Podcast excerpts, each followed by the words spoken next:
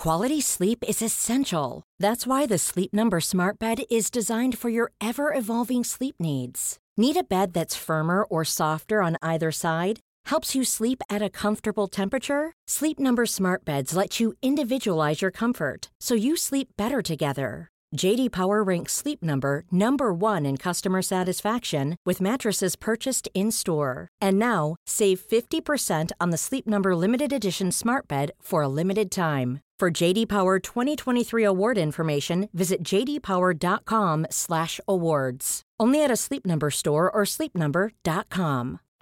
Life is full of what ifs. Some awesome, like what if AI could fold your laundry? And some well, less awesome, like what if you have unexpected medical costs? United Healthcare can help get you covered with Health Protector Guard fixed indemnity insurance plans. They supplement your primary plan to help you manage out of pocket costs. No deductibles, no enrollment periods, and especially no more what ifs. Visit uh1.com to find the Health Protector Guard plan for you.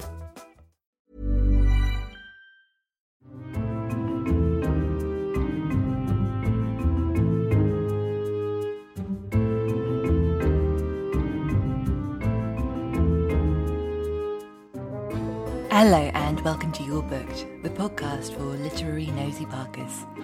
I'm Daisy Buchanan, your host, and the author of The Sisterhood, a love letter to the women who shaped me.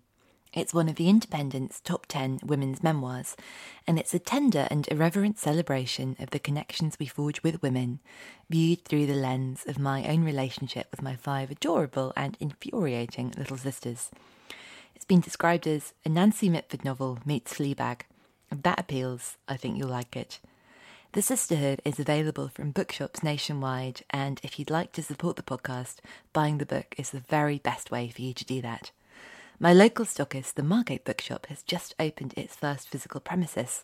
It's on 2 Market Square, Margate, and it's well worth a visit if you can get to the Kent coast. This week, we're celebrating funny women. The Quip, that's Comedy Women in Print Prize, has just announced its shortlist. Huge congratulations to everybody on the list.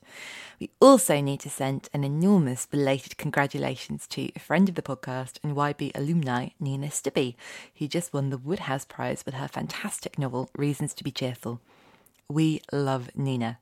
And if you're not familiar with her work yet, why not start with her first book, Love Nina? This week's guest founded Quip, and she's one of the funniest of them all. Helen Lederer is a novelist, a comedian, a presenter, and a movie star. You might know her painfully funny, super smart novel Losing It, a vivid and uncompromising exploration of aging, womanhood, and how to deal with life when the people you love the most exasperate you the hardest. You definitely know her as Katrina from Absolutely Fabulous. You probably didn't know that she has the most comprehensive collection of scented candles in South London. We inspected her shelves and talked about Muriel Spark, self help gurus, and embarrassing teen diary dramas. We are right now here in um, in South London on Helen's Landing, um, and Helen's house is gorgeous, and there really are books as far as the I could see. We went into the hall, piles of books in the sitting room, piles of books. So this is a very handsome piece of furniture. It's, it's not quite a sideboard or a chest of drawers, but it's it's that walnut. Um, but there, it's a lovely unofficial bookcase, and I picked up the driver's seat by Muriel Spark because it's open on page 11. Are you reading this at the moment? Well, that's interesting. First of all, I must talk about my walnut item of furniture. Now, this is a weird one Higgledy Pig, which so sums up my brain at the moment. and the door, look at the funny little walnut door. It opens, but it does fall off. And it used to be in my parents' house as would you believe a cocktail sort of sideboard thing. Ooh. and my memories of opening this were they were all delicious um, like soda siphons and bottles of alcohol. Oh those lovely glass ones. Yes yes all just beautiful sort of 1950s things that you're too young to remember. So then i i got this and it's a bit weird and random and it doesn't fit with anything. But um, it's on the landing as you say because this is where i go from room to room and the books that i'm looking at land here so clever you for That's finding. why they call it a landing, I guess. Yeah, totally. There's a there's a fit. There's a fit. And then you picked up uh, Muriel Spark. Well, interesting about Muriel Spark, the driver's seat. um, because there are quite sniffy reviews about this. Like, you know, like people who say not one of her best or thisy thaty, you know, and you just go, oh, that's so mean, just meanness. But it's about somebody who commits a murder. And it's quite fascinating to think about sort of madness in quotes um, and murder and comedy because I just hold Muriel Spark up as the example, and perhaps you do when people say, "Well, give an example of you know this this ideal witty female author," and it's just her crispness. I know we always remember Prime of Miss Jean Brodie, don't we? But I think she's. I'm sure you know other books, so I just find this is a, a lesser known one, and she's she talks. She's on an aeroplane and she manages to combat get through quite a lot of passengers and it's just hilarious you know she sort of is moved Brilliant. and I, the don't, I don't know that, but I love Yeah. her economy. And Yeah. what I love as well, when I think so often when we talk about funny women, I hate when people dismiss women like when they write about things in a domestic setting because I think that can be funny and brilliant. But Muriel Spark is so dark, so deliciously dark. absolutely um, and so thus far it certainly th- when one is required to sort of collect up favourite female authors from the past, let's say, or people who've influenced you growing up, or indeed just that you've read, she's always there, isn't she? There doesn't seem to be anyone, uh, you know, as as mentioned as much as Muriel Spark ever. It seems. Um, I also see in sort of brilliant funny women, I see E.M. Delafield and Sue Townsend. Leslie Thomas, I don't know, he's a chap. That's the male Leslie Thomas. Now that is an example. It's a bit, bit of work I was doing. You see now, I was making this comparison between those people who wrote in the seventies. So Muriel Spark, she spanned, uh, uh, you know, decades, as you know. But there was uh, this book, uh, the uh, the the driver's seat, and Leslie Thomas, Tropic of Ruislip. So were written at the same time. So I was trying to do this clever clogs, but st- slightly clunky comparison. And I started to read it, and in those days, it's the kind of book that might have been on my mother's bedside table, possibly. I don't know. I could be doing her a great disservice, but it's a parody about suburbia. And so it, again, it's just interesting looking at genres and, you know, even um, other writers of that kind, Kingsley Amis at the time, you know, very sexist in our in mm. in today's terms. And it's just fast it's just a piece of interest. Very very sex very very sexual when you read that. Mm. And then actually it becomes quite humble and quite self-effacing but just a very different style. So it's just fascinating as an exercise actually? I just opened it up on, on page 49. Her cascading fair hair tumbled over the grass, her forehead touched by the sun, the green material of her dress pushed up by her gorgeous breasts, then mm. dipping to her flattened lower body. There's a That's lot of such a male breasts. gaze. There's a isn't it? lot of breasts in there, a, a huge amount of breast references from the word "go," which I find fascinating in itself about when things were written. But then, if you put, if you actually, it was a very successful book. I mean, Tropic of Ruislip was very, very well known at the time. So you just think how times have hmm. changed. And obviously, there's a bit more to it apart from just a man uh, ogling a pair of breasts, if that's what they did in those days. I'm sure. I'm sure there was some ogling. I'm not defending it. I'm not defending it. Well, let's talk about um, E.M. Delafield. Are you a fan? I love Yeah. this edition. This is a Very Penguin new. Modern Classic, and it's got a very elegant picture on the front of a sort of. It's. I mean, I don't. It's like if um if they made a film and um and Keira Knightley played her. I think it's got this lovely kind of bright Green sofa, dress, green, green dress. dress. Because of Atonement that I thought that. I think Yes, you're so right. So when did you first read this? Well, it's, it looks like a virgin book, so that's a very polite question. Obviously, it has not been thumbed. Um, again, I was looking at that as an example of witty writing, and it is so gorgeous. If you think about so Bridget Jones, which I adored, and we all know it started in the Independent as a column, so that's interesting in its sense, uh, in itself, isn't it? Um, the understatement. There's some great lines in there. I'd love for you to read a bit if you've got a bit that you like. Are you Are you up for that? Yep, I'd just have to find one. Maybe I should just not even find it. Shall I just, open the page? Copyright. 19. Okay, I'm just literally opening it at a page, so there's no agenda. July the 12th, pay farewell calls, and receive much good advice. Our vicar says that it is madness to drink water anywhere in France unless previously boiled and filtered. Our vicar's wife shares Robert's distrust as to climate and advises Jaeger next as the skin, and also offers loan of small travelling medicine chests for emergencies. Discussion follows as to whether Bishop Fate of Quin is or is not dutiable, I don't know that word, article, I'm lost there, and is finally brought to inconclusive conclusion by our vicars pronouncing definitely, in any case, honesty is the best policy. Well, that may not have been the best example, but you can see that understatement and agenda is rife in, in, mm. in the narrative, as you already cleverly got. And I adore it. And it was written, what, in the 30s? So you got clever women were doing all this stuff already. You are an extremely funny, clever woman. Well, uh, what what makes today. you laugh? What's the first thing you remember really, really laughing at? Well, interestingly, when I get asked that, I this is my answer. But I had uh, a lovely, a couple of gins with a very nice friend of mine last night, and I now feel I should change it. Um, so my version of what makes me laugh, right, is when somebody falls over and then they pretend they haven't, because I find that that sums up my life, uh, falling over, obviously, and then just pretending you haven't because social situations and like because I say what's in my mind and then I can see the disaster that I can cause, the people's alarm, you know. But anyway, my lovely friend yesterday was um, talking about another co- another person she said and she laughs at you know the kind of things like when someone falls over.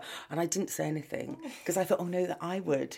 Um, but it's it's it's but actually that sums up how where we're coming from always and, and humor is always about who we are, what mood we're in, our disposition, just a thousand, a thousand things, and our DNA. Do you not think? Right, it's vulnerability and pomposity, mm-hmm. isn't it? As always, I think, trying to maintain this image of ourselves while knowing deep down that we're not, mm. we're just shambling bundles yeah. of chaos.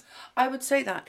Um, but then authenticity is really important. So uh, I absolutely agree. But then you need, we need to learn and to better, I think, uh, how to claim what we can do, but also be honest about our foibles. Mm. Um, I don't like it when I feel um, people are putting it on because they feel that that's a genre, let's say, in writing, um, although good on them for earning a living. So I'm not entirely contradicting myself. But for me personally, to the uh, origin of the question is what makes me laugh is authenticity. So I kind of, if I'm, if there's a barrier, I get annoyed. Mm. Deep down, there's so much anger in me that I get very cross when I feel that people aren't being honest.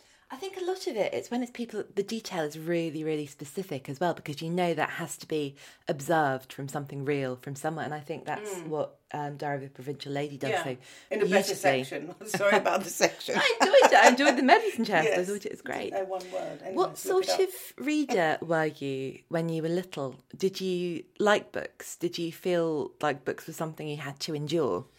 Um, I liked Enid Blyton. I think I probably have that in common with quite a lot of people. And um, my thing was eating nougat at the same time as well reading a Bunty comic. That started my passion. I devoured uh, the Four Marys, which I think was in Bunty. These four amazing, powerful characters in a cartoon strip. Um, and I just remember being obsessional and excited about going up to the newsagent and getting my Bunty comic and my nougat. Did you have a favourite Four Mary? Was there one that you sort of yeah, really connected good question. with? Um, no, I can just I can just picture them all. Um, well, one was tall and sort of authoritative, no, you're. I can't remember. That's a very good question. That's right. Was Mary Field sporty? There was Mary, I think, oh. Radley or Radley, who's quite posh. Oh. There's Mary Simpson, who I think was a scholarship girl because oh. there always oh. had to be one, and I cannot remember. Two others. I want to say Mary Crawford, but I think that's that, someone no, in. That's, that's feeling, Jane Austen. That's feeling right. Your your names are correct. Feeling correct. I've got Simpson and the first one, the sporty one. Field Simpson Radley or well, let's, Raleigh. I would accept Crawford as a contender, and then maybe Smith, maybe someone who just got in yeah. through the back door. That's what we'll think of a better short. name later. who was short and not very sporty. That would be me. but that was great. Enid Blyton, great. Noel Streatfeild, gorgeous. oh, was it, love, love, love. Did was there any Noel Streatfeild that made you want to act? Did that spark it off, or did that exist long before No, you the acting started when I, w- I knew I had to do something like that I'm doing now when I was 10 and I was writing, um, I wrote stuff, I wrote a play, quite a bad play when I was 10, but I wrote a sketch show that was funnier. And then the play came second and that was not received well. So that was the beginning of my peaking So, and what- then failing. Did, did you put these on? Yeah, at school and then also at home. So that at school, I wanted to be David Frost. So I did my sketch show that everyone was a success. And then they asked me to write a play for the open day, and it wasn't good. And it was just that whole dynamic of huge responsibility, huge expectation, and me blowing it. And I, I do find that a very familiar pattern in my life. Um, or I just remember the failures more than than the kind of. I, I'm not. I'm not complacent. I don't like thinking of success, and I don't like waiting for people to I clap. that's a really big thing when you're 10, because writing a play when you're 10 is a Mm, big deal. Having the play performed is a big deal. But to think at the age of 10, because Mm. obviously it, I imagine, would have some elements of triumph and disaster because you were a child. But to, a to hold that in your head as an example of failure, that makes me really sad. I know that I think I am quite sad, um, but it, it's a mix, isn't it, of like being the person you are in the in that form, like how you were. I always say this. I bet we can all remember if we went to one of those friends reunited things now, God forbid, but we would be the same with our peer group as we were then. I think largely. Yeah. So were you popular? Were you God, bullied? were you weird? The joke I always make, I always say I was very badly bullied. Well, actually, I was quite efficiently bullied. they did their job. Oh. So- they were not bad at bullying. They were successful Oh, I see. bullies. I see the play on words there. But so you were bullied. Why? Were you fat or Yes. thin? Oh, okay. Um, I was fat and I was Yeah. a nerd. Um, I was quite academic. My family were quite academic, and my Yeah. sister all sort of very bright. So, I, I mean, I you know, I enjoyed that, and I always Mm. loved writing and making things up. But you know, it was a, a bad combination to be. And to be honest, I look back and I really wasn't. all things considered, when you, th- I mean, I don't want to be you know, it's, it's difficult for everybody. But when you sort of, whenever there's like a news story about obese children, I'm like, Yeah. I wasn't that fat. No, but I um, really felt no, it. No, and it's good to just own it. I don't know why. Well, I was fat because I had asthma and I had to take steroid inju- injections at the time that kept me moon faced and fat. But also, I ate a lot of nougat, and also being uh, we had a lot of cake at home.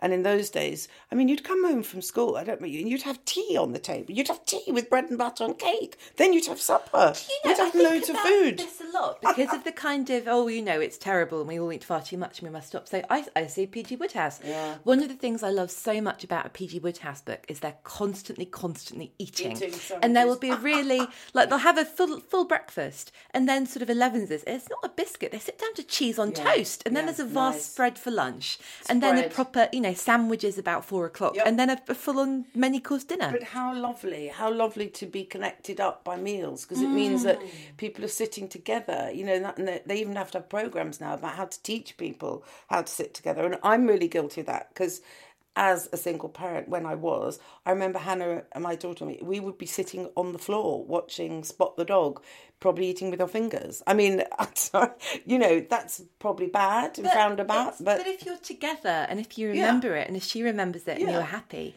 lonely times no um but i just i just think there are many ways to connect with people and i rebel against the kind of tyranny of having to be formal I think so very fondly. I think was it last year we went for lunch. I say lunch. I couldn't tell you what we ate. I know there was masses of vodka. Mm. Oh, you and we were there for about eight hours. yes we were Do you remember? i'll tell you why because um i'd been given tokens uh, for that club and you were the lucky recipient of some of the tokens but i think we actually hoovered up those tokens and beyond. But there is something very nice almost uh, well always i would say wrong word there's something very nice about meeting someone new and then getting to know them. I'm addicted to that. I, I like new people um, because we live in a world where I don't live in a, a rural community where there are habits and repetitions of social groups, which is great and I think really worthwhile and important. But I am not that person, so I get high on on connecting with other humans, and my hopes are always high when I meet a new human and I get so excited that I might make them laugh and they might make me laugh. And I'm always seeking that and I celebrate the newness of people as I go as I get older and older and older.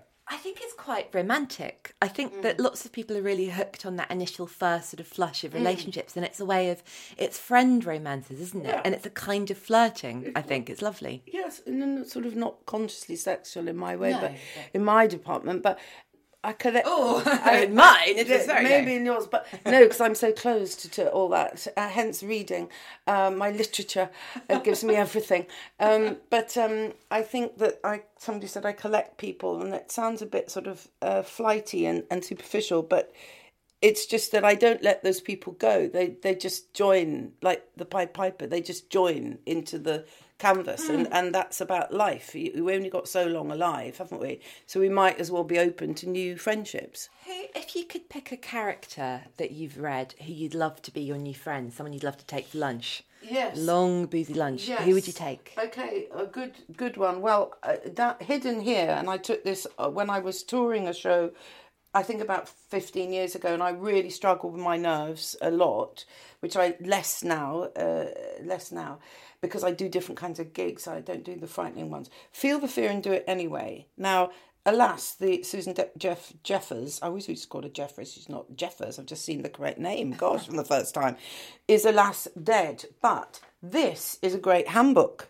And I would like to take her to lunch on my tokens, should she be alive, because I like someone who's been there, done it, great title, says it all. You know that thing says on the tin, la la. Mm. Well, it does. So she'd be good. And then in terms of another author, I really enjoyed this book, When We Were Bad by Charlotte Mendelson.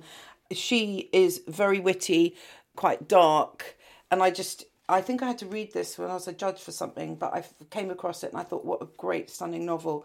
And maybe sometimes meeting the author might be a disappointment though as well. Mm. I just like dark, spicy women, you know. And when I mean spicy, I mean, you know, like not afraid of going to the very dark, unpleasant side, mm. which is therefore funny. I yeah. think you have to yeah. be. I She's really good. loved in in losing it that there is so much of that about the sort of that just and what I loved as well, what I thought was brilliant about losing it was all of those conversations with people who were just refusing to understand each other.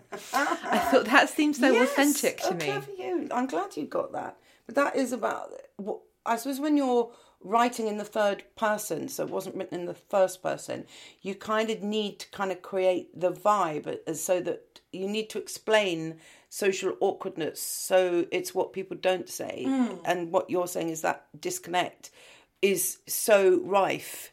Like one person will say something and then the other person doesn't reply, or then they might reply later when something else has said something else. And that is the sort of music of how none of us understand each other at all. It's quite lonely, but hilarious. It is hilarious. And again, it's that, you know, to be funny, it has to be, I think, exploring an unpleasant truth. Yeah, unpleasant truth. And then maybe the job of a, a comedy writer, as you yourself are, a very good one, is to, um, and it sounds a bit, not at all, um, and it might sound a bit um, pretentious, but it does unite us. So that is the purpose of it, I think. Somehow to desire to read more of unpleasantness mm. means that it's making us feel better yes. about unpleasantness. And that at least is a nice function. Mm, definitely. Mm when you've been acting and working and you know doing lots of traveling and lots of kind of waiting to go on did you sort of read much backstage or did you mm. find that your nerves couldn't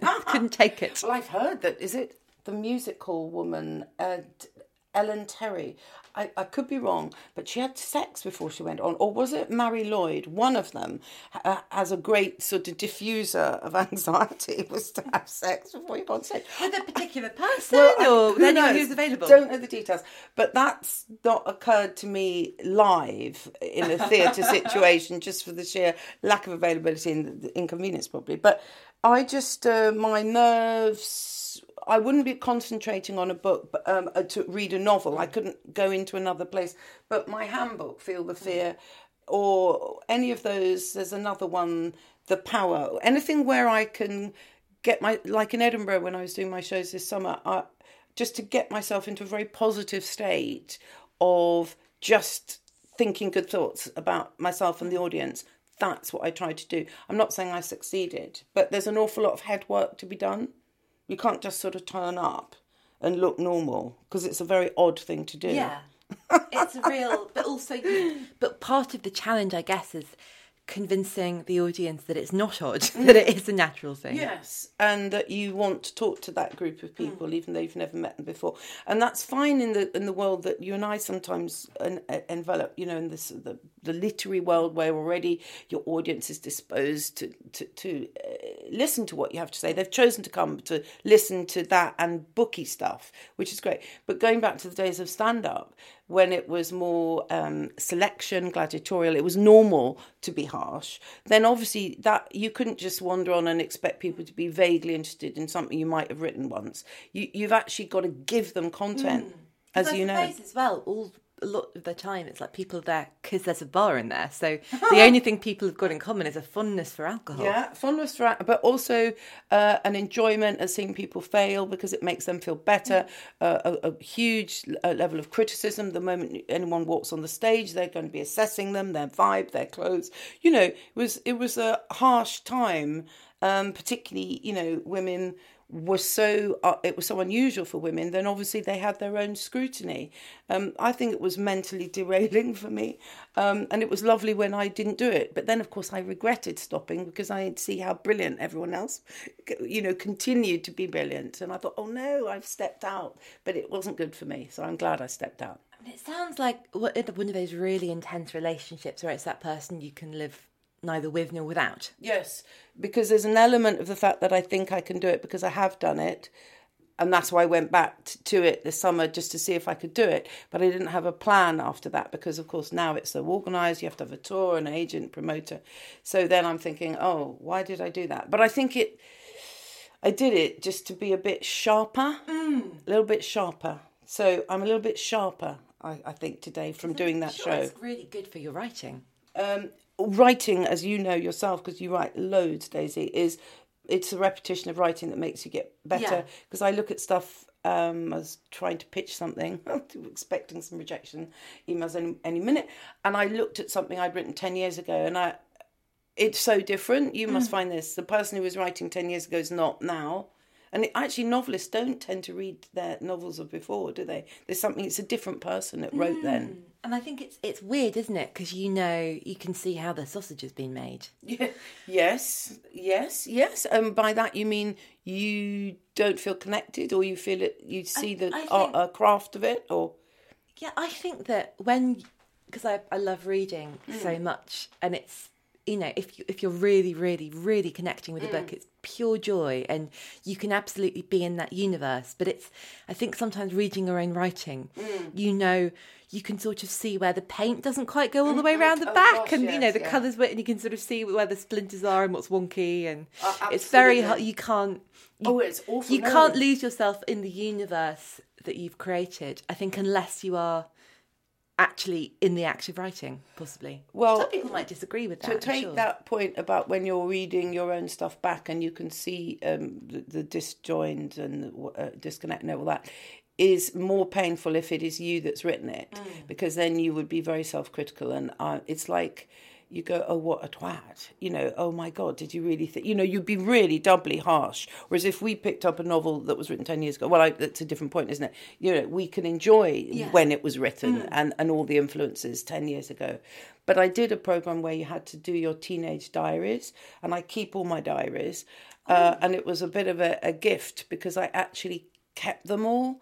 Then I remembered all the pain of growing up. It was all about boys, and it was totally authentic. So I actually loved that sort of 14 year old, 12 year old person writing it. So it's quite hmm. interesting going back, isn't it? Can we? Oh, is that a that a, di- a Melody Maker diary from 1969? Nice. That is amazing. And look at your tiny writing. This is tiny writing, and there is a.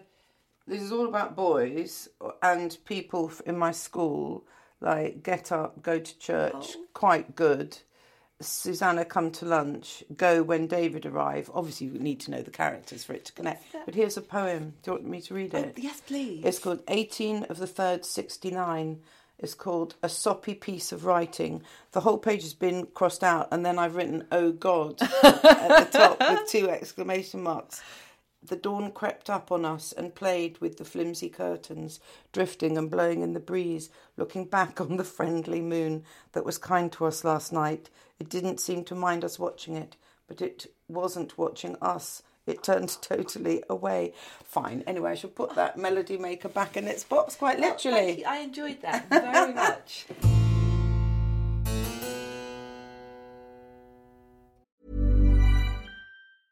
This is Paige, the co-host of Giggly Squad, and I want to tell you about a company that I've been loving, Olive and June. Olive and June gives you everything that you need for a salon quality manicure in one box. And if you break it down, it really comes out to $2 a manicure, which is absolutely insane. It's also so easy to get salon worthy nails at home with Olive and June. The difference between how your nails used to look when you did them yourself and now with the Mani system is a complete game changer. The best thing about Olive and June too is it's a quick dry, dries in about one minute, lasts for five days, and full coverage in up to one to two coats. Visit oliveandjune.com slash perfect Mani 20 for 20% off your first system. That's oliveandjune.com slash perfect Mani 20 for 20% off your first system.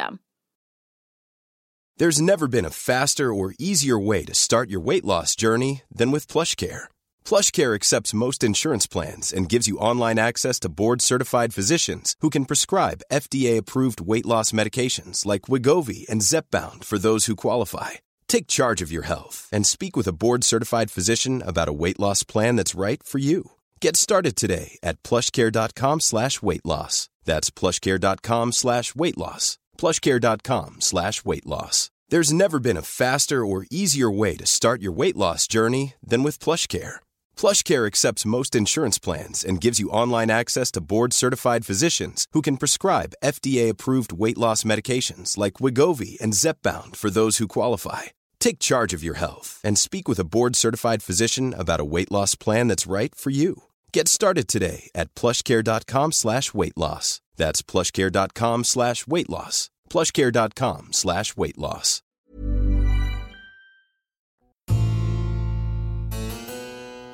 We'll be back to Helen soon, but now it's time for my Steal of the Week, a book so valuable that if you claimed it on your contents insurance, your provider would roll their eyes and demand to see a receipt.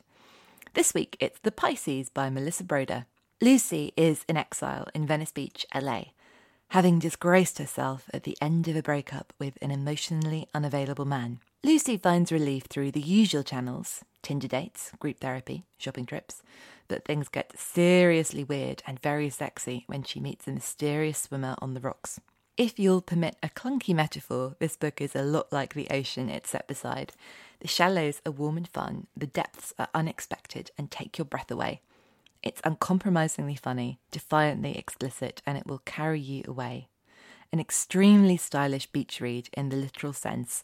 If you do read it on the beach, you might need a big sun hat to cover your blushes. I adored it. That's The Pisces by Melissa Broder, published by Bloomsbury. Now, back to Helen. It's Shall funny. we have a look at the books on the other case? What- Here. Oh, that the, the book that jumps out to me because it's such a brilliant title is Annabelle Gurwitch's "I See You Made an Effort." I don't Oh, know that book, yes, a great I. I don't know that book. I just was interested in. That's an interesting title, and that because that title says something else, doesn't it? so Mm, it's- that's nice. Absolutely not what you'd expect No. to see in a bookshop, so it does leave out. Oh, I'm so sorry. No, it's another Ah, book. That's some um, sound of. Yeah, we don't have to- but um, but I then you think you might know what the it might be a bit of a waspish kind of seminal thing about middle age. Compliments, indignities, and survival stories from the edge of 50. So, is it short stories or. I haven't read it. So, we don't. But I I did this. Um, I was just interested in looking at books. Um, what was the genre where you talk about being middle aged, and you don't have to worry about that yet, Daisy. Lucky you. Well, it, it'll come for all of it. A pri- well, you know, I, I, I should be so lucky. No, yes, yes. Be grateful. Actress and humorist Annabelle Gurwitch returns with I See You Made an Effort, whether she is falling in lust at the Genius Bar, navigating the extensive and treacherously expensive anti aging offerings at the Department of Beauty Cancer, or coping with the assisted suicide of her best friend. Oh Lord. Oh um, Lord. I think that the, Prove the- that might be that might be better than the content. I don't know because I can't vouchsafe for the content. Sometimes So- just well, reading this track It's making me want to read it. Good. Can I borrow Good. it? you can borrow that. Yeah, of course you can. Um, Um, those are weird what- things. Do you have any books that you read to your daughter when she was little? Yeah, they're in another. you- Yeah, I was trying to find those. I, I remember going back to when we were talking about Noel Streatfeild. Strat, do you say Stratfield or Stratfield? I see you say Stretfield, I think, I'll but I've, I've never. I, I never know. If someone were to say, Well, we're not on Radio 4, luckily, so we can say. So I remember the first one was The Circus is Coming. Can you remember that? And I can remember the cover with the all balloons and like a tent. And I was trying to find it the other day because that book, I just, it was my copy and I would have read that to her. Um, I can't remember. Do you know what? I can't, my memory is shot to pieces. But this has probably got more uh, like free books you get at book launches. Like it got given Thrive by Arianna Huffington person. I haven't read that, but I'm sure it's very good. well, I Um, imagine that might be, you know, in the same sort of Yeah. feel the fear and do it anyway. Yeah, I Although, as like a sort of, is she like an heiress billionaire? I'm not sure, but she. I remember she uh, got to a point in her life where she had burnout, so that was what interested me. Um, and I went along. Obviously, I go along to these things. Actually, it was at number eleven Downing Street when um, Osborne was Chancellor, and I swear he recognised me. I'd like to think. Um, Sure, you would have done. and uh, I left my phone there, and they had to um, bike it back in a special Jiffy envelope because you Oh, have to for put your phone. Yeah, you have to put your phones in, don't you? When you, you know, like Hmm. an everyday occurrence at Downing Street.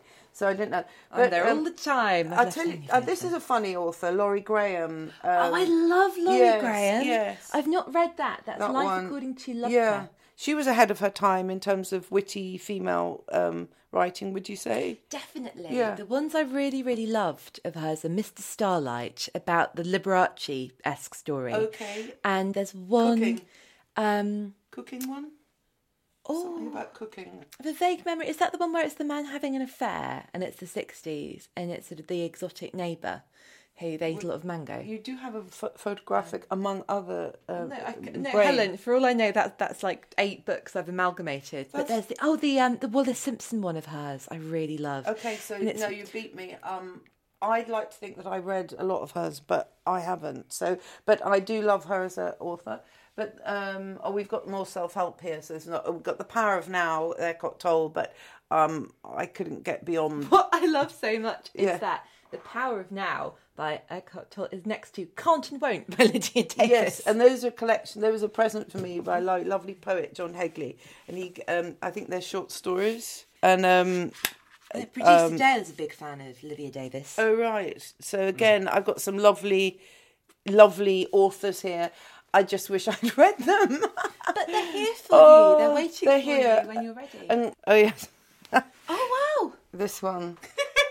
So this you would enjoy this. She's laughing loudly. What I love so much is it's called Coping with Helen Lederer. Is it Coping? Yeah. With Helen Lederer or Coping with Helen Yes, Lederer? well, we don't know. That's why I, am a stickler for titles. But this is again. I feel I was ahead of my time. I would at say that that. sexy, sexy picture of you. So there's me stunning. holding a tray of Weetabix um, because there was a book at the time by uh, Jane Asher called Easy Entertaining with Jane Asher. Bless her. So this was a slight parody. So this appears to be Weetabix on a bed of tomato puree flanked Yeah. by mangetout. Yeah, ahead of my time because I swear I saw somebody use a similar image somewhere. I try and be gracious about my ideas being taken by other people, but when I'm in a defensive mood, as today, I want to I want to kind of be really mean and just go my idea, me, I was there first. But then you can't have a monopoly on ideas, can you? But this book is like uh, social skills, holidays, choosing a companion. Do you need therapy? Question mark. Depression, how to overcome depression. I've and I think I have prepared a few dishes that I find effective antidotes to depression. Oh, I'm suggesting guacamole dip, and um, With croutons. with croutons, and then how to cope in the rare event of people not liking you very much. And then I've got that's my friend, my friend John Hegley, um, very kindly came round for the photo shoot in my flat in Finsbury Park. And oh, it was such fun doing that book and doing the photos and getting people. And then this is about I do a thing called seduction. I talk about bed valance Pictures are brilliant. and I do like Helen. I'm glad you. Uh, we took. He says, man says, I like a well dressed bed. Helen, do you think the colour is all right? Man, oh yes, a good valance should complement the undersheet and contrast with the duvet. Not entirely riveting. Somebody, very, very. Um, Jonathan Swift, I'd like to say, but that's just it's very pretentious. I didn't know that. Somebody said that afterwards. I had no idea. Street cred, traffic jams holding your own in conversation. So I did that in the 80s, and I'm sure many, many people have copied me since. Oh, I can't believe I just said that. That's how I'm feeling today bitter, I... twisted, ungenerous, and copy me at your peril, Daisy. You don't need to. You're very, very original in your own right, she said quickly. I, I want to rip this off. This is brilliant. This yes. is gold. No ripping off. I'm just going to read the first bit about looking Go after on. your money because you wrote an article about oh, money management and financial disasters. Yeah. And I just, it was, that was something that I thought was so brilliant and so specific because I am a financial disaster yes. and nothing gives me the fear like money, yeah, money. and talking about money. Scary. Examining your bank statement can raise some interesting questions. How is it that I managed to spend £300 on the 7th of March when I didn't even leave the house that day? How did I manage to spend £259 at John Lewis when I only spent three minutes in there sheltering from the rain? I've often suspected there is someone, possibly in a parallel universe, who is spending the money in my account. That was before the internet, I have to say. This was like in the 80s when I think I might have had the first, was it called a a computer where you type on it, but there was no internet where you, you know, you can buy things now online. Dear Bank Manager, I know from your last letter that you feel I've not yet realised my growth potential and that you find it difficult to justify my expenditure in the following areas. Honey from Wales, £37.50. oh, this has so to good. be done. Oh, bless you. I'm glad you like it. In fact, I hadn't. You reading it when we talked earlier about reading our stuff before, that's actually not bad, is it, Daisy? Great. It's not bad. And it's interesting as well because it's um so this was I mean that's written in 1988. So, so this is 30. Oh, was it 98? 88. Oh, 88. Yeah, but 88. It's not aged. Oh, I want to read. Yeah. Can, can, we just? We need to stop the podcast it. so I can read this. The bit on people not liking it. Oh, yeah. Because do you have any more of these? Yeah, you but you can't copy it. So I'm going to get just, a certificate. You're going to sign a disclaimer before you leave my library that you are not taking any of the words in that book. I think I'm just and but I love the I love you for me being able to say that to you and you laugh because a lot of people you couldn't get away with saying that, could you? Because they go, "Ooh, bitter," which of course I am. It's funny, I think, mm. that in that sort of the comedy world, mm. I guess, this idea that once you're professionally funny, no, I'm not saying this about you at all, mm. but it sounds like from what you're saying, the people in that world, like you're not going to give it away. There's a lack of sort of exuberance and you know mm. general light chat. Mm. Like, I will, I will be funny for these hours, and I will invoice for it. Yeah, and then we can't be silly. I think the world now is very, very different. I mean, we can tie all these thoughts up with thinking my joy is in con- is connecting with other women who are funny. That is my absolute joy. I'll go for lunch with them, as you and I have witnessed, experience. I'll remember nothing. exactly. So I seek that connection. So it's not like I don't want to be entertained or touched by the people's humour, but there's still that regard and respect for colleagues' work and boundaries that have should and has always existed amongst fellow colleagues, don't you think? And when when you get plundered, mm that is hard, and I think that'd be hard for any of us. You know, you don't see two Picassos, do you? No, um, and I, do, I think or maybe well, he was just the one successful one who made it. I don't know. there know. was a there was an original Picasso who was great, and the other Picasso kind of like bumped him off. He threw him over the side of a boat and was like, "I have Is these. that true, or was that a flight of fancy? No, that's um that's me um oh uh, riffing. inventing. Get it? I was going to say expectorating. Well, that's spitting, isn't it? I'm oh. not spit. I'm not going to spit in your no, house. No, don't don't spit in my house near the books. Anyway, I have to get a duster. Well, I'm going to. Um, I'm yeah. not stealing this, but I want to take a picture not, of it. My other half sometimes says we really should get rid of the books. What? You're not ever getting rid of my books. And downstairs are all the books that I that I took from my parents' house, ah. and I just know the look of them, so they will never go. Can they are ha- staying with can me. Can we have a look at those? Yep. Thank you. We'll go downstairs because um, they're all. Oh, just leave oh, it. I like things being higgledy. I don't need um, order. Okay. Um, let's go. Shall we go to see the parents' books? I'd love to see the parents. Okay, books. we'll do that. Oh, in fact, if you go here in the dark room, this these are these are the books probably that are, are just a lot of the stored ones. Those ones are the Czech, uh, the German books that obviously we're not going to understand from my uh, father and grandmother. And then in here we've got um, the posh show-off books that rarely get taken out. So like we're in the beautiful sitting room. I Um, do my um, jumping up on a trampoline there. I've only just I've only done it twice. Apparently that's what you have to do to cure depression. you only jumped up and down and up Twice. and down and went no more I trampoline did a for me. But these books will be books that people send, and you must get sent lots of books. Oh, there's um, uh, Enid Blyton. Oh, So I must have been doing that. That was uh, in the fifth at Malory Towers. Yeah, and it's my dad's room- favourite. Is that the one with the pantomime? uh, it, it may well have been at the end as probably part of the resolution when everyone comes together. I don't know. I'm guessing, but this is its original. One of its original. You know, they've republished. Oh, um, so is that so I think this is a From an the- original from a charity shop. that looks a bit not mine. seventies? Do we think? Yeah, I love the. maybe. I'm just going to describe the cover on, because yeah. Mm. um, you know I'm going to paint a picture with words. So this looks like lacrosse. It looks quite quite Yes. violent lacrosse. There's lots of bashing of sticks. We've got four girls. I don't, I'm assuming one of them must be Darrell, and they're Mm. in stripy. Darrell is in the foreground. I love Darrell. What a lovely, open, nice, kind face she has. I like her. Do you not like her as much as I like her? I've never quite forgiven her for. um ah, Gosh, I know Mm. she hit Sally in the music room. They made it up. Oh. Yeah. But then, did she drown Mary Lou in the pool for being a bit wet? She always she had a problem with her temper. She had anger management issues, and but the good thing is she owned them, Mm. and then came good.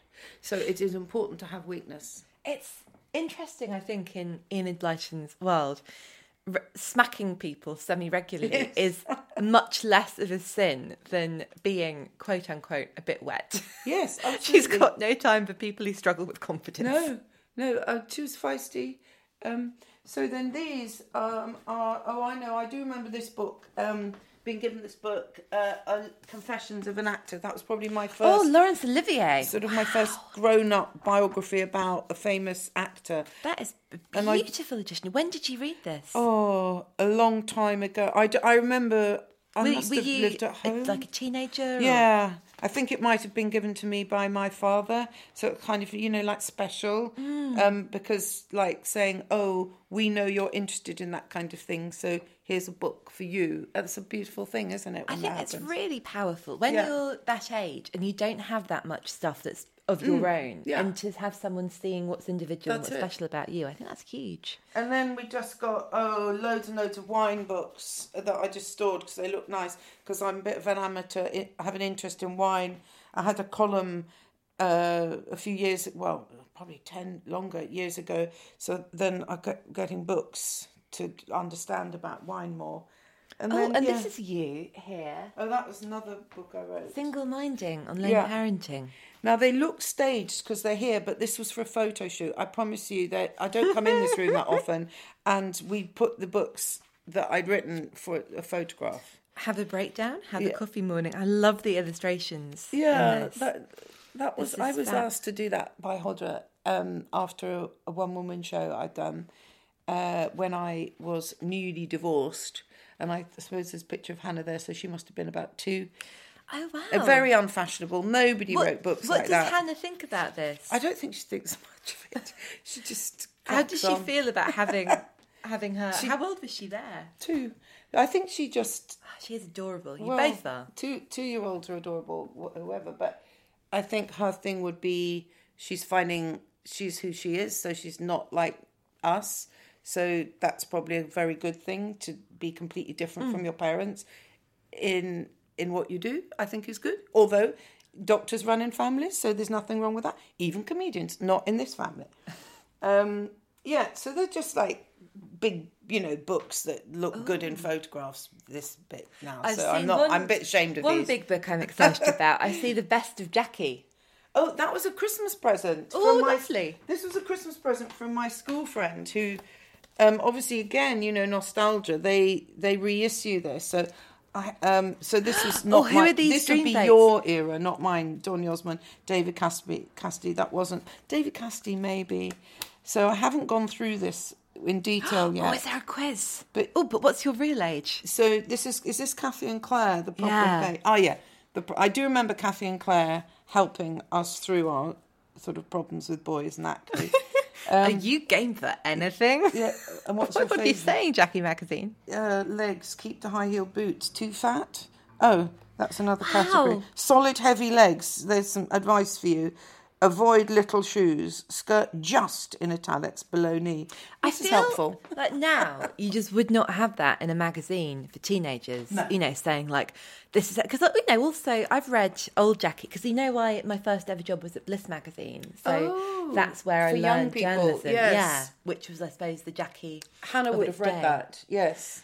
Women's magazines Mm. really, really used to be quite. Here is what is wrong with you. Yeah. Here's how you fix Lovely. it. You know, that's. I remember kind of when I was eight, I knew like you must never wear horizontal stripes. That you know, nuclear war would be triggered if you were I, I agree with you. not as slim as you'd like to be and you wore horizontal stripes. We have a different representation of the same thing, though, because there are all, there are still those photographs of um, A-listers where p- people somebody ticks them or puts a cross. They either go that coat worked and that coat didn't. So we still have huge judgment. I suppose. Have it's you had that? Have you been in? No, been not me. I only wear the same black clothes to every event. Uh, I probably got yeah the same jacket, and just has to be dry cleaned every so often. So my thing is not clothes anymore, or not clothes that would be commented on. That's an art in itself. I think you want people to remember you and not your clothes. And also, I don't feel particularly confident. I mean, I occasionally I've had to get, you know, they say bright colours for a shoot or something if you're promoting something or whatever. And you, the Nude thought- heel if it's in the Daily Mail. It's and yes, and it's so depressing because then a very nice wardrobe person will come along and they're used to people being happy about being given borrowed clothes for a shoot. My heart sinks. I go, it's not going to do up. It's not going to work. I hate that color, and that I just feel like I'm an imposter. So that's so I do have a very extreme sense of don't don't dress me. It's interesting, isn't it? Because I think it's yeah. I it's, can't It's a bit of control things- being taken away. Yeah. and when because it's quite a vulnerable thing, I think, to have your picture taken, and you want to be in as much control as you can be. Totally. And so you're like, well, I'd never wear this. I know, and as I and I tell them, look, I have a very broad trunk. I have very, bro- it's not going to fit, and then the humiliation of them bringing really big size mm. and that not doing up. So it's the whole thing is very is very exposing. Just read. I'm a really big fan of the comedian and podcaster Sofie Hagen, who's a lovely woman, and oh. she's written a gorgeous book. And I will find out and I'll put it in the notes mm. because I think the book's coming out this summer. I cannot remember what it's bloody called, mm. um, but it's great. And she's writing. She d- identifies and defines as a fat woman, and she's talking about how sizist the mm. world is in really sort of insidious ways but mm. she because she's um, danish and i think it was mm. a danish tv show she was on and she said to the the style she was given the stylist and she said to the stylist look there are three shops that will do clothes my size. Here they are. You need to go online. You need to get quite far in advance. it'll take ages. And the stylist was like no no no. It's my job. I'll find you loads of things. And then the stylist came later looking totally defeated and she had like here is a big black t-shirt and it was just Have it. no, I can see that. I can see that we know ourselves, but the the other person is doing their job, and everybody has to do their job, and there is not a connection. But you're right when you earlier said uh, it's about control, so I should have to look at that. Um, if, if it's a part I'm wearing, like I've had to do a children's series where I had to be on a tricycle a lot of the time, and uh, I said, "Please, I beg, this? not trousers."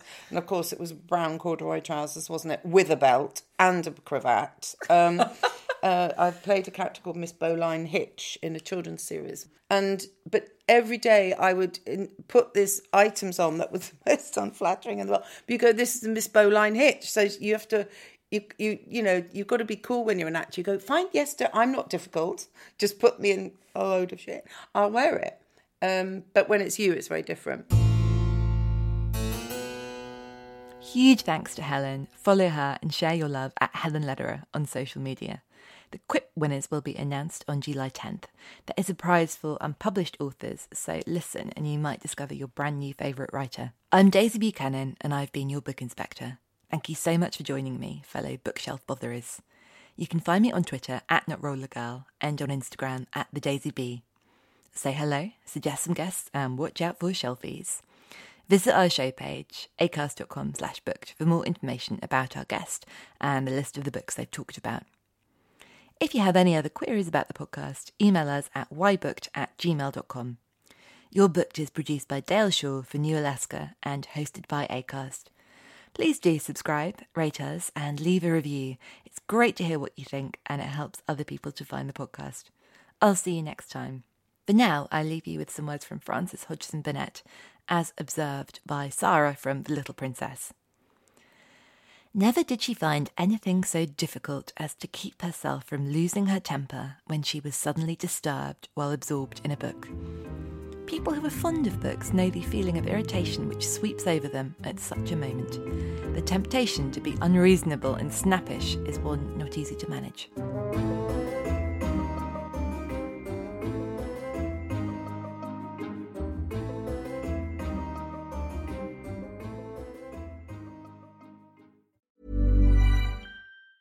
Planning for your next trip? Elevate your travel style with Quince. Quince has all the jet setting essentials you'll want for your next getaway, like European linen, premium luggage options, buttery soft Italian leather bags, and so much more. And is all priced at 50 to 80% less than similar brands. Plus, Quince only works with factories that use safe and ethical manufacturing practices.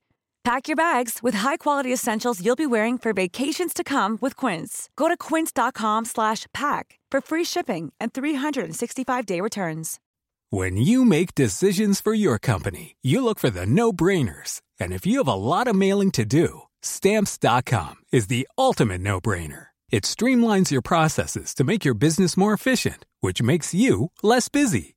Mail checks, invoices, legal documents, and everything you need to keep your business running with stamps.com. Seamlessly connect with every major marketplace and shopping cart. Schedule package pickups and see your cheapest and fastest shipping options from different carriers with rates up to 89% off USPS and UPS rates. And with the stamps.com mobile app, you can take care of mailing and shipping wherever you are. Make the same no-brainer decision as over 1 million other businesses with stamps.com. Sign up with code program for a 4-week trial plus free postage and a free digital scale. No long-term commitments or contracts. That's stamps.com. Code program.